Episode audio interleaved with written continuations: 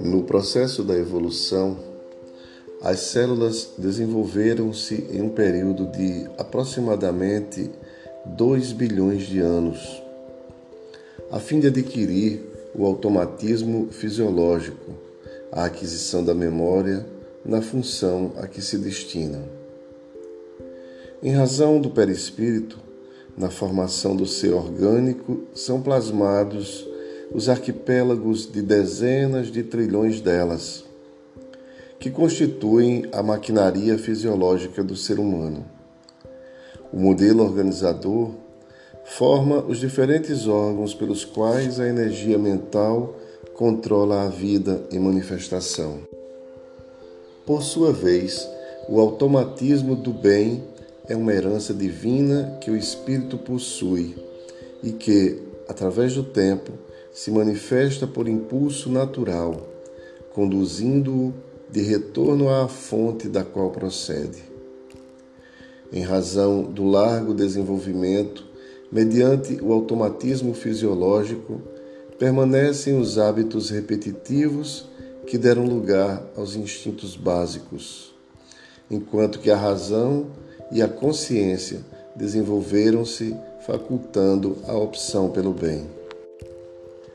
Toda vez quando os automatismos negativos têm lugar no ser humano, o mesmo ainda se encontra atado às heranças da retaguarda, sem que o discernimento se expresse com segurança. Não obstante, quando a consciência desperta do letargo em que se demora por longo período, surgem as preocupações com as construções mentais edificantes, responsáveis pelas realizações enobrecedoras. Lentamente, então, firma-se a tendência para o bem que passa a viger no âmago do ser, agora atraído pela fatalidade da perfeição relativa a que se encontra destinado. Certamente é longo e penoso esse processo, em face da acomodação das funções do organismo físico sempre repetitivas e automatistas. O ser, no entanto, é de essência divina, moldando a argamassa celular conforme as necessidades de crescimento na direção de Deus.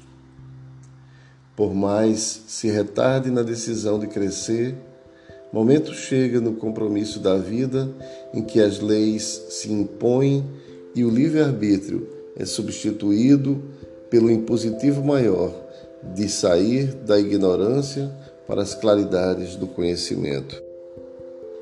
Na teimosia inicial em que se detém, o espírito é submetido à aprovação, através da qual aprende pelo sofrimento lúcido a obediência aos códigos divinos. Posteriormente, em razão da sistemática rebeldia, quando insiste em perseverar na ignorância da verdade, impõe-se-lhe a expiação, por cujo intermédio não há como evadir-se da fatalidade do bem.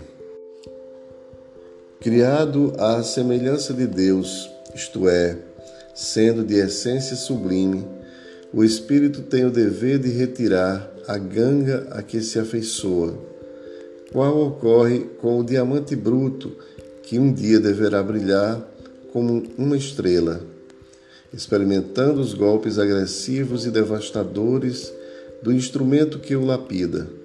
No caso em tela, o sofrimento expiatório quando se lhe faz necessário. Espírito Joana de Ângeles, do livro Libertação do Sofrimento.